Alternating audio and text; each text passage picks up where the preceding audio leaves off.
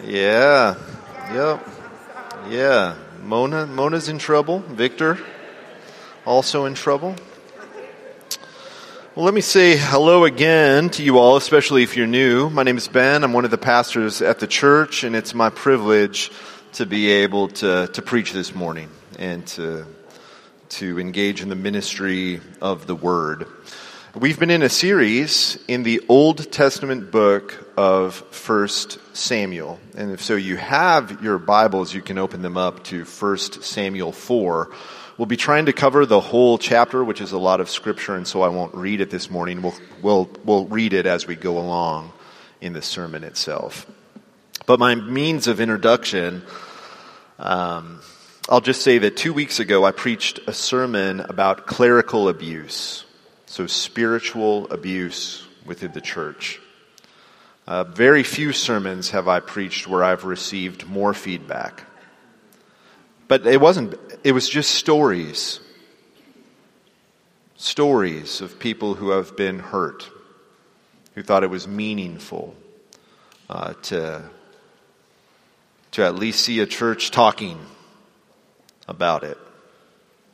Heartbreaking stories. That afternoon, uh, the afternoon that I preached that sermon, the, the Southern Baptist Convention released uh, a very lengthy document summarizing an investigation that they had had, a multi year investigation into uh, church abuse within the Southern Baptist Convention, and to read it is to break your heart.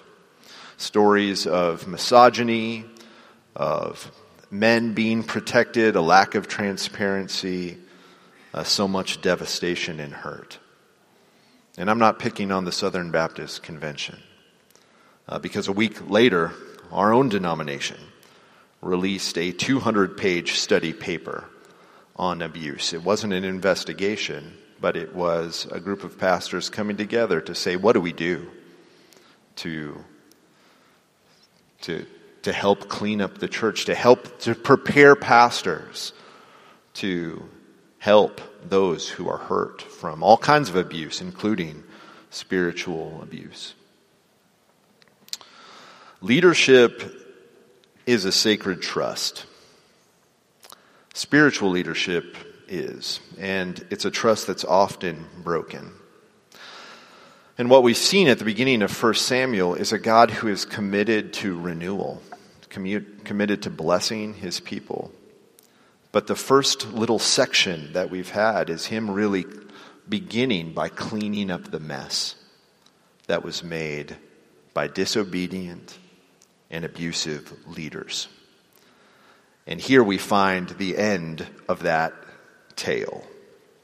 Um, we see what happens here, the cost of what happens when, when that trust is broken. And we see a God at work amidst the wreckage, taking down an old regime to prepare the way for renewal, new leaders, holy leaders. And so that's where we're going today. Do you remember Hophni and Phinehas? Bad guys. Remember Eli? Boo. Bad guy. Uh, we won't be hearing about them after today. Let me pray for us. Gracious Heavenly Father, you are good. And whenever I speak of church abuse or the hurt that people have experienced by your church, we, we have to be sobered.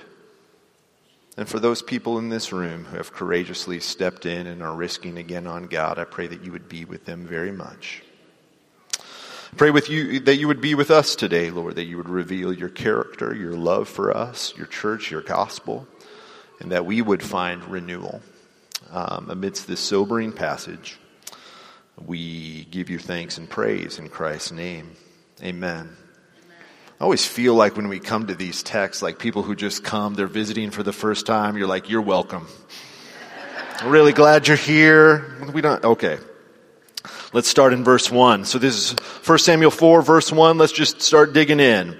Now Israel went out to battle against the Philistines, and they encamped at Ebenezer, and the Philistines encamped at Aphek. The Philistines drew up in a line against Israel, and when the battle spread, Israel was defeated before the Philistines, who killed about 4,000 men on the field of battle.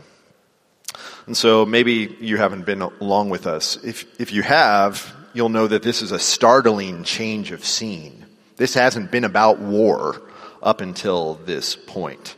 Just a lot of stories about Samuel, the kind of the rise of, of Samuel, but he's conspicuously missing from this chapter. It's almost like the author is saying before Samuel can take his ultimate place of leadership, the old regime has to come down. It's the first time we hear of the Philistines uh, in the book. It won't be the last. They're mentioned 150 times in 1st and 2nd Samuel. And uh, they're constant rivals of Israel and Israel's neighbors at this point. And it's, uh, though we haven't heard from them, they've been a constant presence, we're supposed to know. This book follows the book of Judges, where the Philistines are an ever present enemy to Israel. And in the book of Judges, like if you've never read the book of Judges, it's a blast, let me tell you. Israel is constantly turning away from God, turning to sin and idolatry. And as a result, they're always getting into trouble with the surrounding nations. In fact, there's this pattern that's formed throughout the book of Judges. Israel gets into trouble. There's some military defeat. They cry out to God for help, and God, in His mercy, provides deliverance and then there's a time of relative peace. But it never takes them very long to get into trouble again. They are always returning to the same broken patterns of relating to God and others. Can you relate? Ever get into the same trouble time and time again? They say the definition of insanity is doing the same thing over and over again and expecting a different result. Well, that was the Israelites, and that's often us, and it looks like it's happened again because here's the Philistines. They're back, and Israel suffers a terrible military defeat. But notice what they don't do. They break the pattern. They don't cry out to God. They don't pray. They don't inquire of the Lord. They don't cry out in repentance. Rather, they ask a question. Verse 3. And when the people came to the camp, the elders of Israel said, Why has the Lord defeated us today? before the Philistines? Why wasn't the Lord with us, in other words? There's two ways to look at that question. And one is that it's the wrong question, where they're clearly blaming God when it was their own stuff that got them into that mess. You know, it's not uncommon for me as a pastor to have folks come into my office. Folks who have made some pretty obviously bad choices with their life that have kind of blown up their marriage or their, their business or whatever. And the posture of their heart initially is, why would God do this to me? I thought God was supposed to be faithful. Well, God speaks to us sometimes by letting us feel the consequences of our actions as a means of humbling us, waking us up. Perhaps the question should have been how did we contribute to this mess? Or maybe that's judging the question a little harshly. After all, this is a God who'd entered into a covenant arrangement with Israel and made it clear that he would protect them in the land as long as they stayed true to him. Um, so long as they held up to their side of the bargain, which wasn't to be perfect, but was to reflect his heart and his character. If that's the case, then this is the right question. But it's not asked with sincerity. They don't want to know the answer. They don't linger with the question long enough. Ever ask God a question and then you don't wait to hear Him? You just go on to the next thing. You don't let Him speak. Perhaps this was like that. They don't let it lead them back to God's Word, which would have led them back to the terms of the covenant, which would have led them to a place of repentance. But however you look at the question that they asked, the point is the same. The, de- the devastation around them was proof that they were far from God, that there were significant changes that they needed to make. I wonder if we look at the devastation around the North American church and we ask if we are courageous enough to ask the questions we need, if we are patient enough to listen to God's Spirit as He directs us. Um, but they don't humble themselves. They didn't want a God who was sovereign, who could speak to them through their losses. They wanted a God they could use to win all of their battles.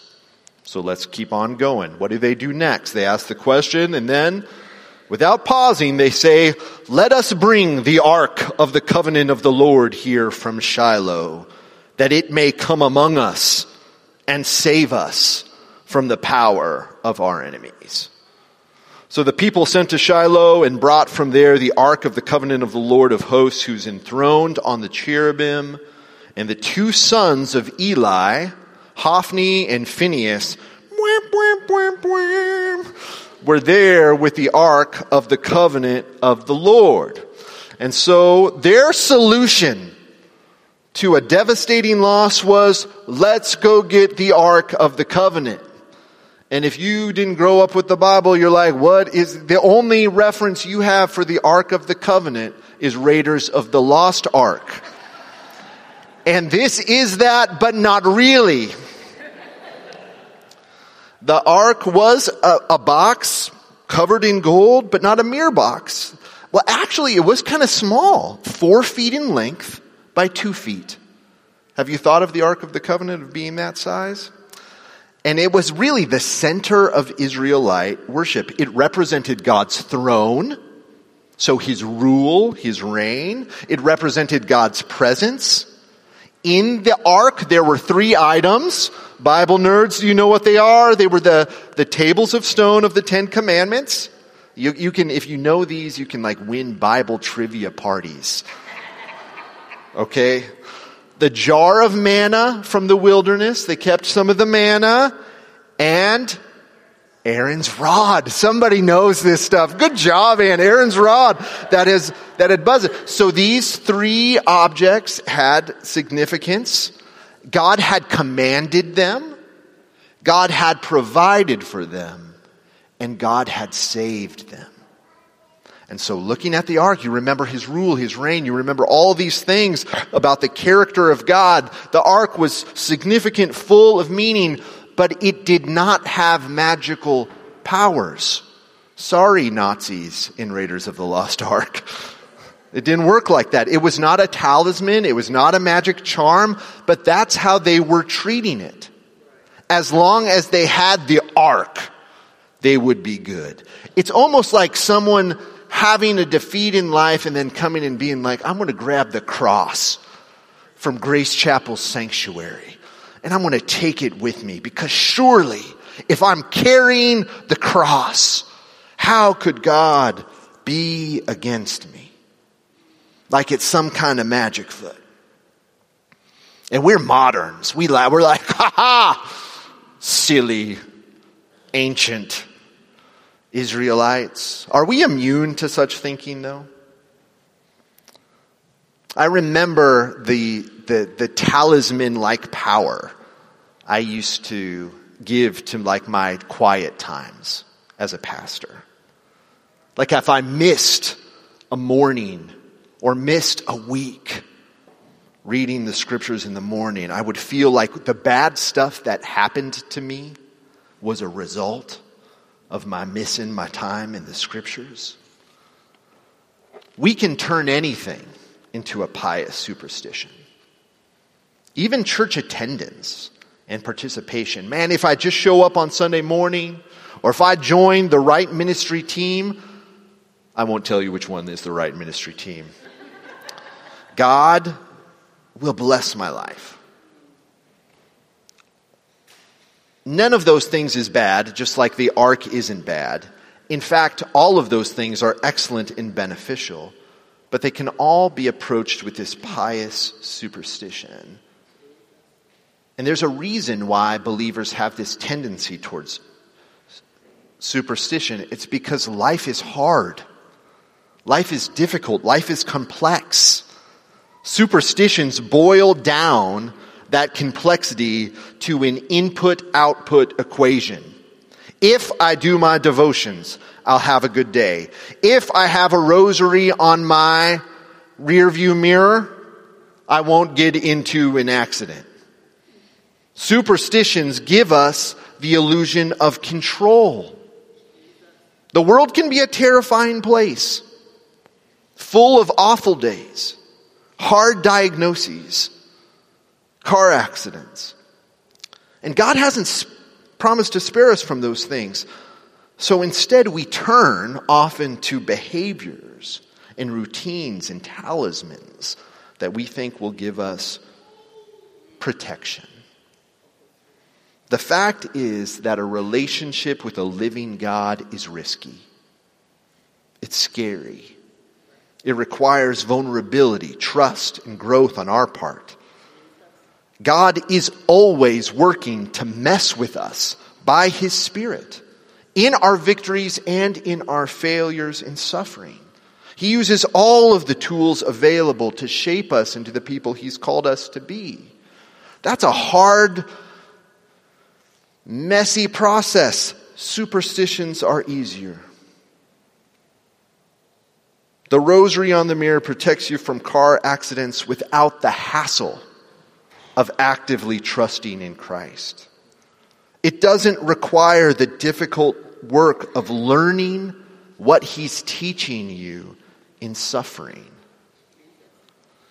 Even our deep theological knowledge can be like a talisman, like giving us a false assurance that we're going to be okay because we believe the right things.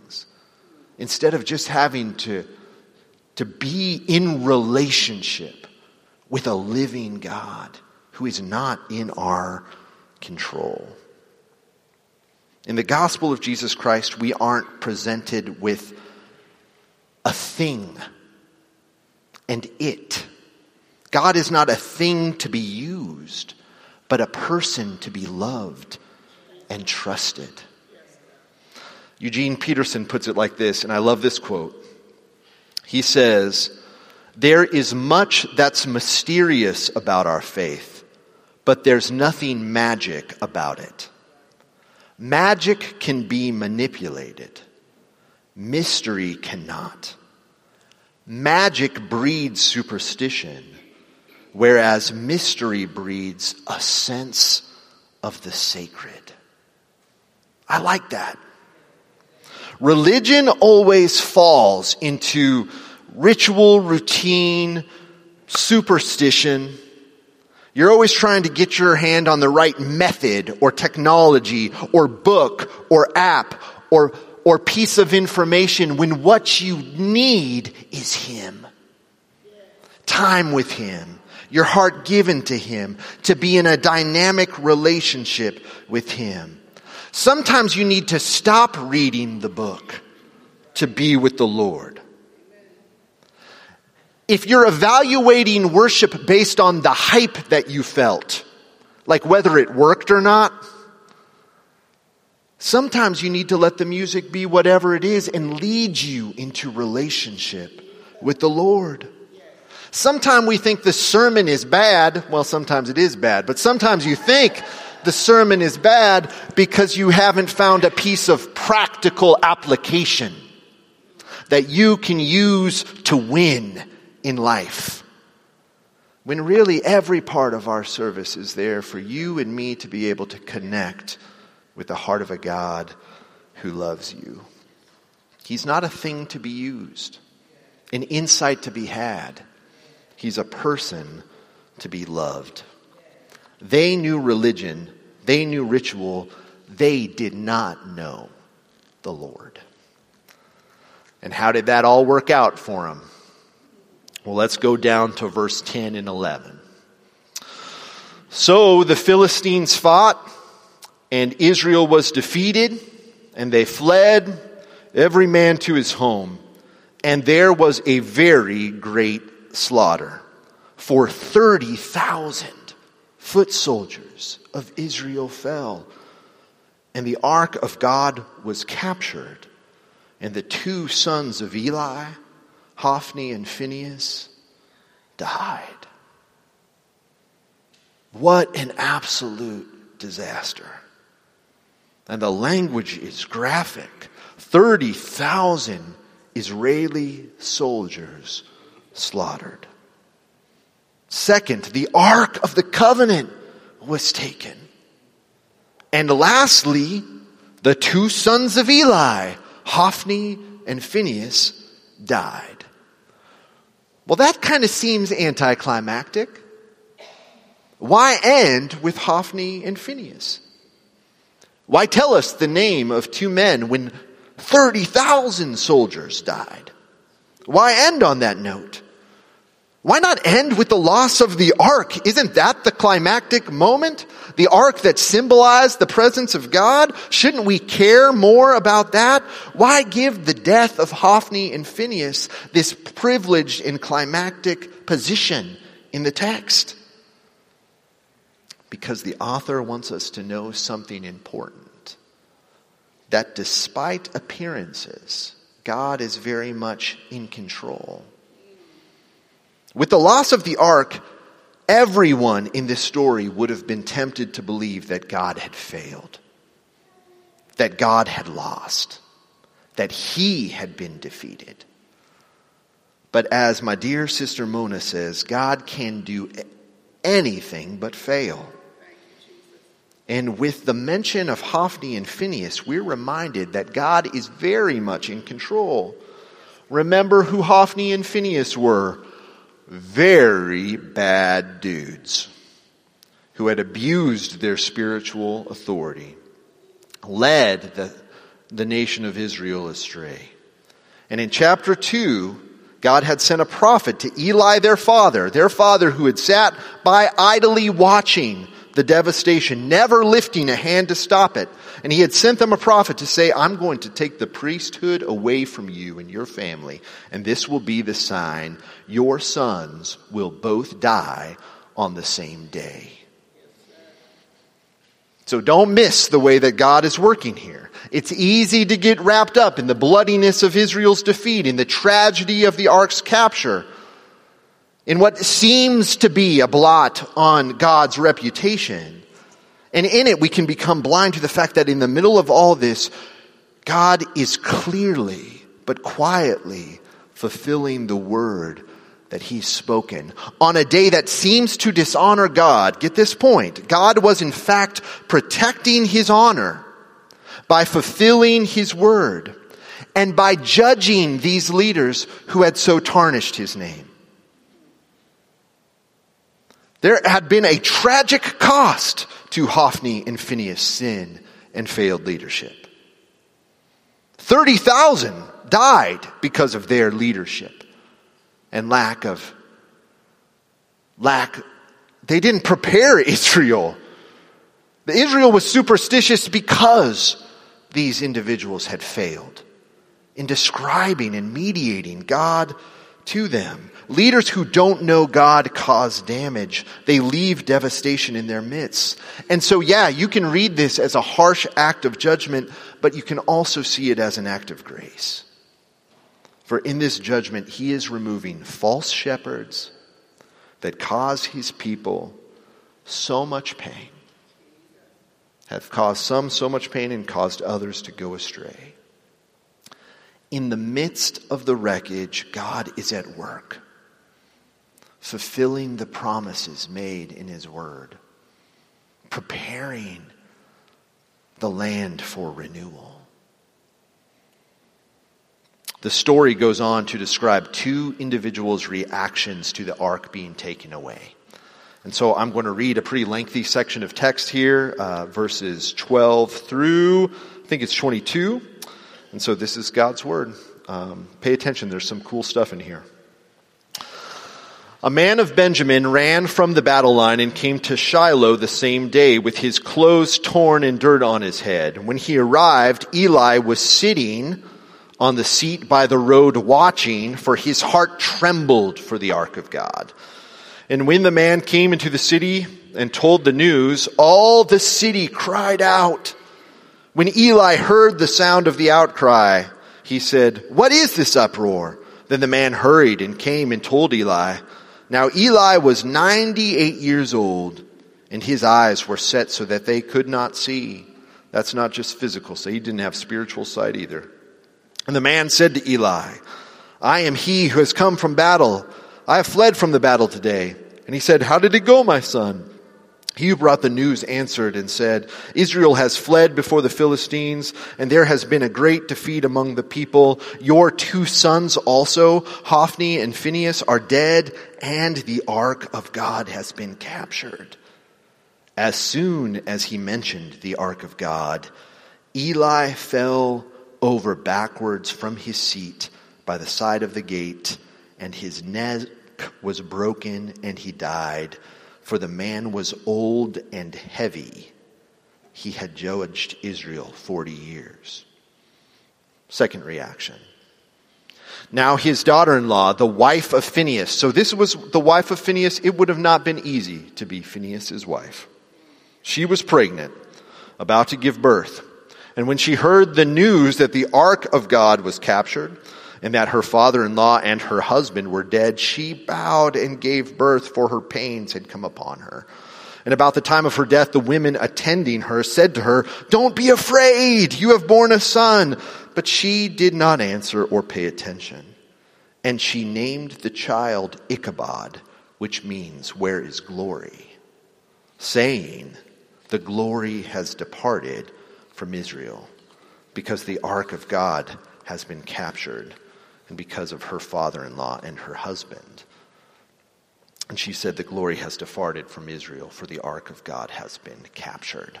This is the word of the Lord. Thanks be to God. Two reactions here. Old man Eli and Phinehas' wife. Notice that each of them die from shock, but the shock isn't about the death of Hophni and Phinehas. Hophni and Phinehas were Eli's sons. Phinehas was his wife's husband, of course, but their deaths didn't bother them. It's kind of the Bible throwing the last bit of shade on Hophni and Phinehas. Even those closest to them knew that they had it coming. But it was the news of the ark of the Lord that caused the shock that, that made both of them die. Um, and there in first is Eli. He's there sitting. Notice that he's always sitting. And I think what the, the author of the scripture, the Spirit is telling us is that he never had the courage to lead. He never had the courage to remove his sons from office. In fact, he, he spent his whole life benefiting from their disobedience because notice that the text also says that he's heavy.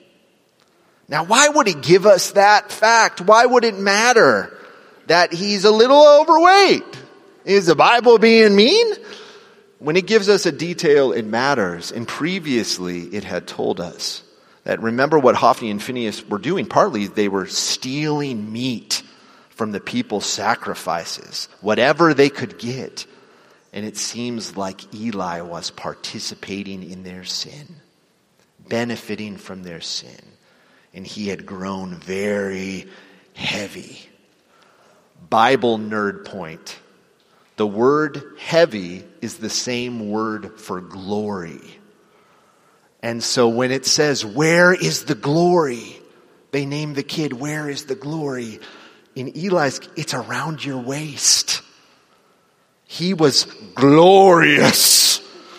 And he fell, and it was his own sin that killed him. He fell off the chair, and it was his weight, his ill gotten glory that took him out.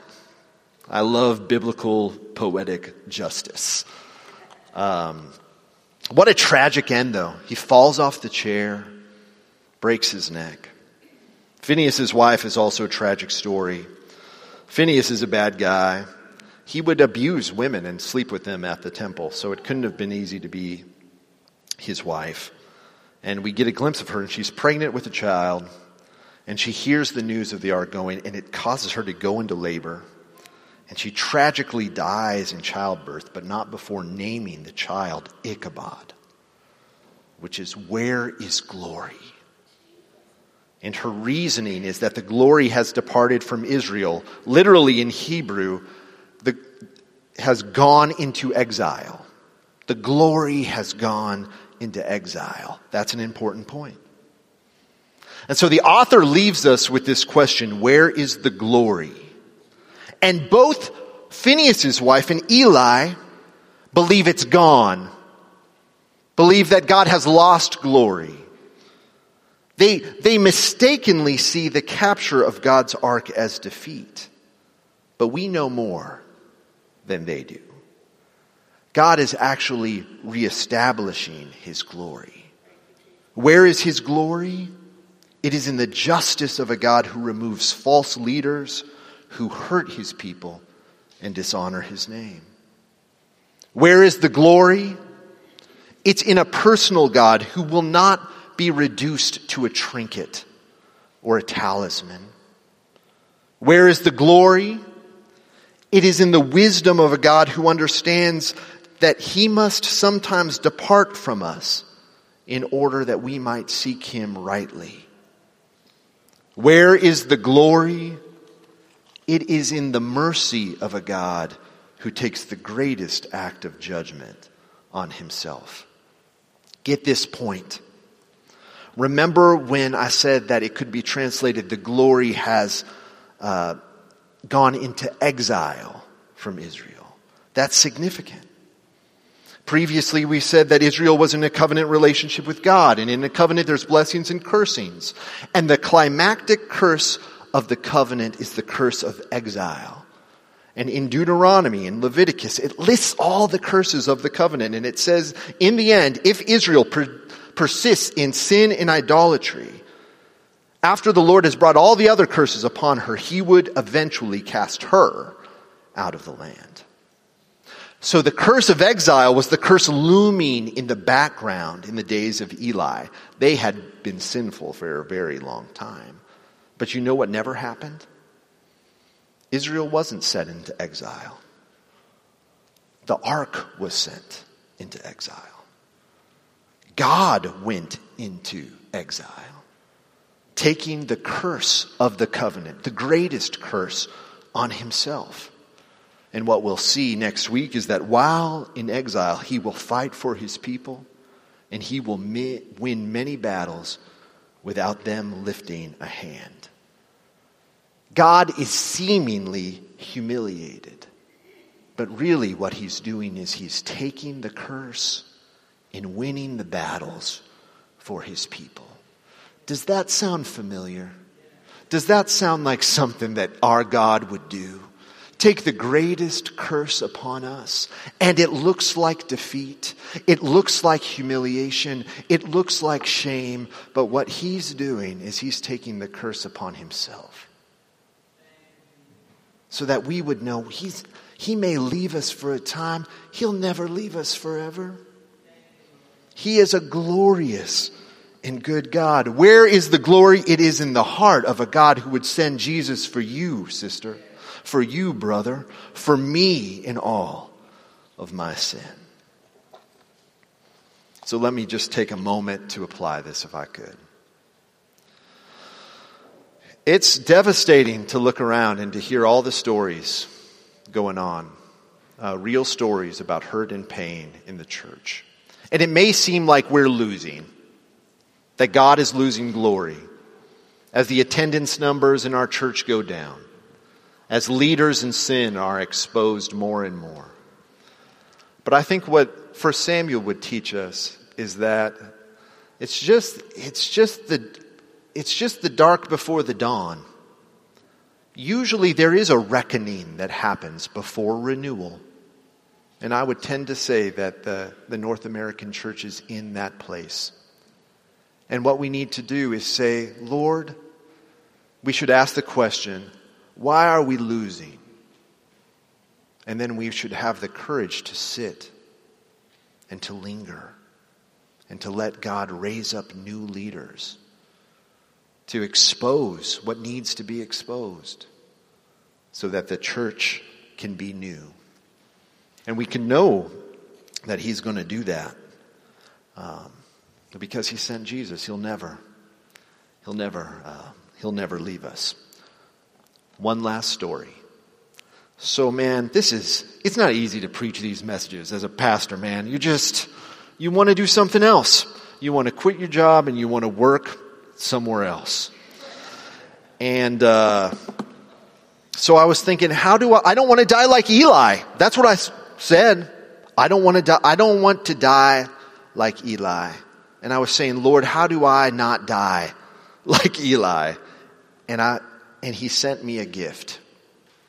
I was listening to a podcast and there was an illustration that a, that a, a, um, a pastor used that had to do with a man and death and a chair.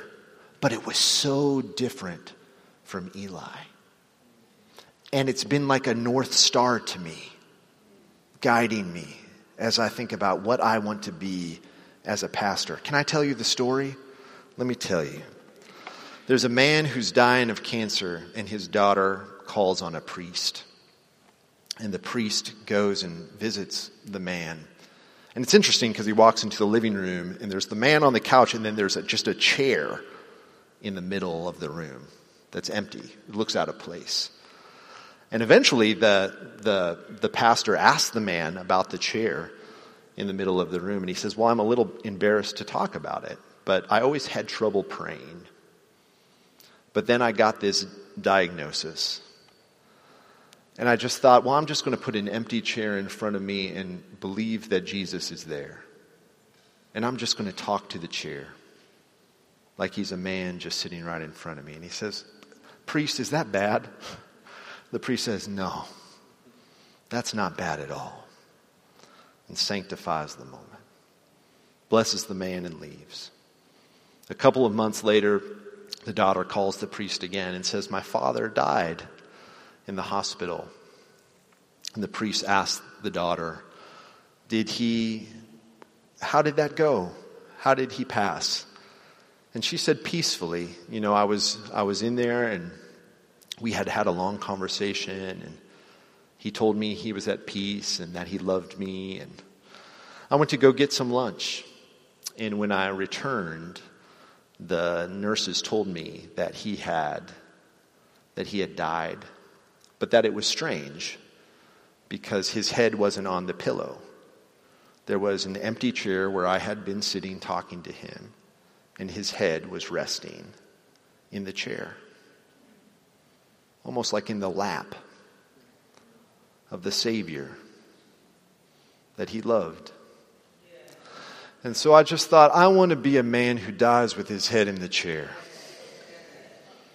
You want to be a woman who dies with your head in the chair, who doesn't know your God like an idea, but as a person who loves you very much. And I'm like, if I can keep an empty chair and just keep talking to it like a crazy person, it's the most sane thing that I could do.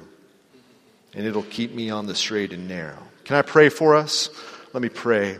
Gracious Heavenly Father, thank you so much for your goodness and grace. We talk to you like you're here because you are.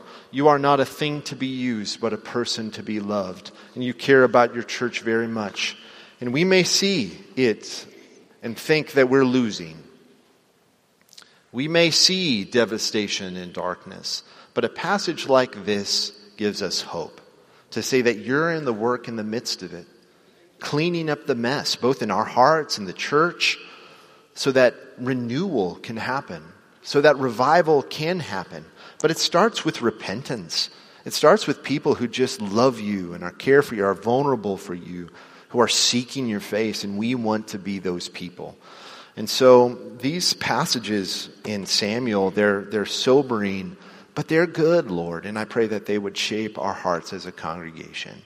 We pray this in the strong name of Jesus. Amen.